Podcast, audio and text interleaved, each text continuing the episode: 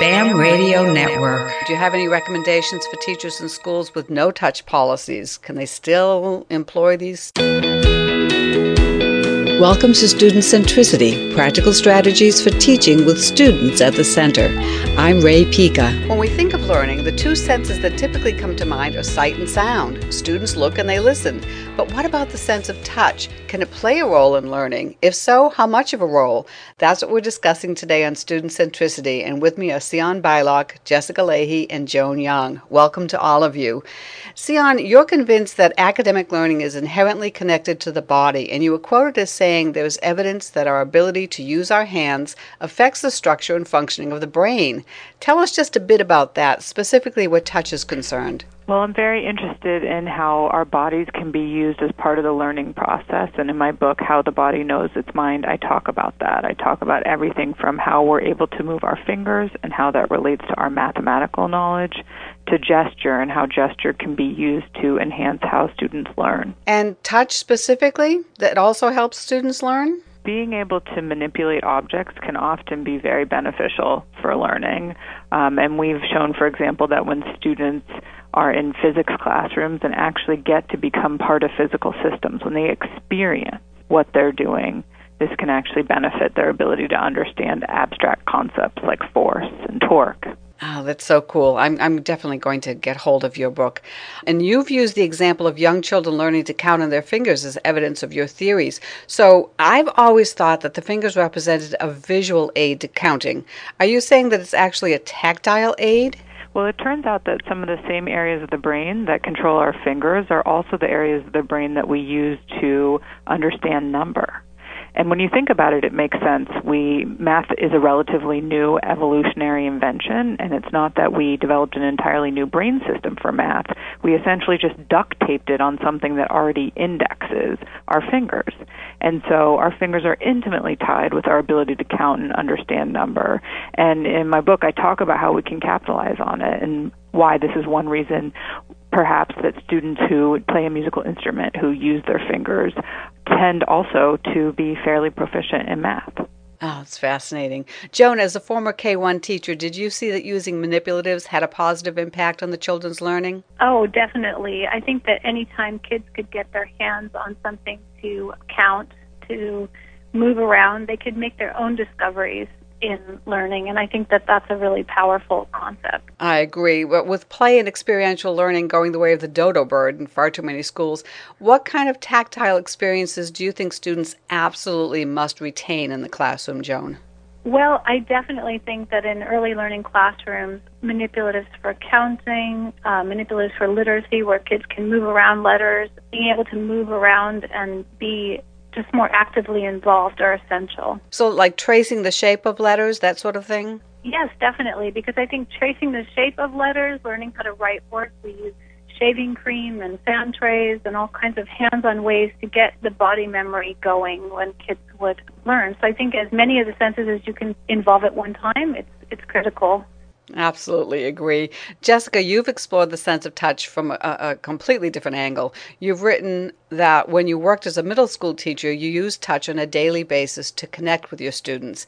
What did you subsequently learn about the connection between that kind of touch and learning? You know, I've done a lot of research on relationships and the impact that relationships have on learning and on trusting relationships. And as David J. Linden points out in his book, Touch, The Science of Hand, Heart, and Mind, it's not that, you know, if I touch someone, suddenly it's going to make their brain light up and they're going to learn better. It's just that it helps build relationships between the teacher and the student, and it conveys this message that I'm your ally, I'm on your side, and that allows a student to relax and, and learn better. So, give us a couple of examples of how teachers can use appropriate social touch with students to increase trust and, and build those relationships. Well, there's a lot of ways. One of my very favorite, though, um, has to do actually with um, dealing with problematic behavior. If you have a kid that you know, really can't control himself in class, wants to get distracted all the time, you can come up with a little signal, a little touch ahead of time and say, you know, how about if I come over and I touch your shoulder when I need to remind you just to refocus?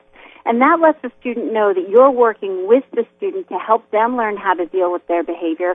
And it provides that wonderful little reminder in classroom, just as you're walking around from student to student and you put your hand on their shoulder or their elbow or whatever the agreement agreed spot was, and it helps them say, "Oh, that's right. I'm I'm you know I need to refocus." And so it teaches them um, that you're on their side, but it also teaches them about self-regulation, which is great, which is what everyone, every teacher wants. Right, absolutely, and I like the collaborative piece of that as well. So, Joan, as both a classroom teacher and a clinical psychologist, what are your recommendations regarding students needing touch from teachers? Um, I think the point that Jessica just made that it's great to make it a collaborative effort where you check in with a student to determine what the best way for them is is really important.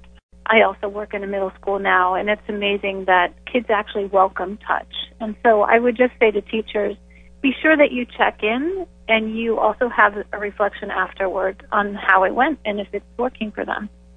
What kind of touch? We're we talking high fives, handshakes? All of it. I I love uh, fist bumps when you celebrate. You know that hard work pays off. I love handshakes at the door. Uh, really, it, it depends on the individual personality of the teacher because I think that kids know when we're being authentic.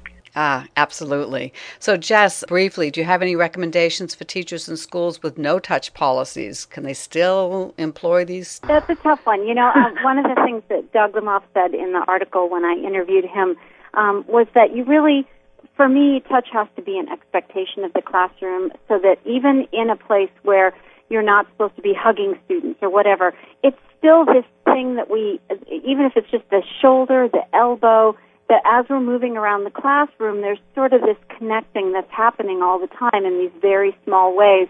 So, dare I say it, no touch policies. Most of the teachers I talked to said they disregarded their schools' no touch policies. And that, you know, that comes down to individual um, decisions by the teacher and what you're willing to risk and what you're willing to do. But most of the teachers I talked to that are in schools with no touch policy said it just wasn't a rule that they could follow in good conscience.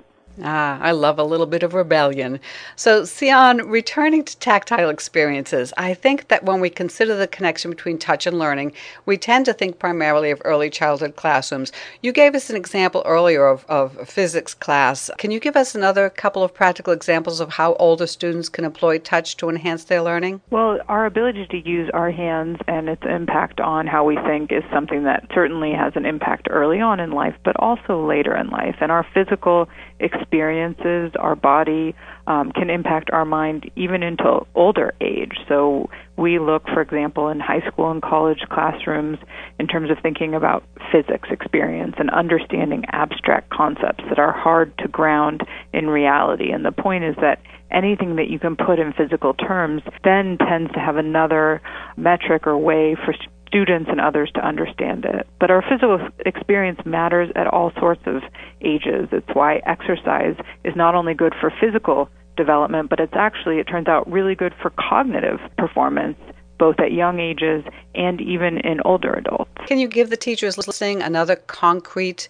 example of, of using touch in the classroom to enhance learning? Well, another example that I talk about in How the Body Knows Its Mind is gesture. So it turns out that when students are solving math problems, say equivalence problems, where you have to decide and make one side equal to the other, students often have, have issues. It's hard for them to understand what an equal sign means.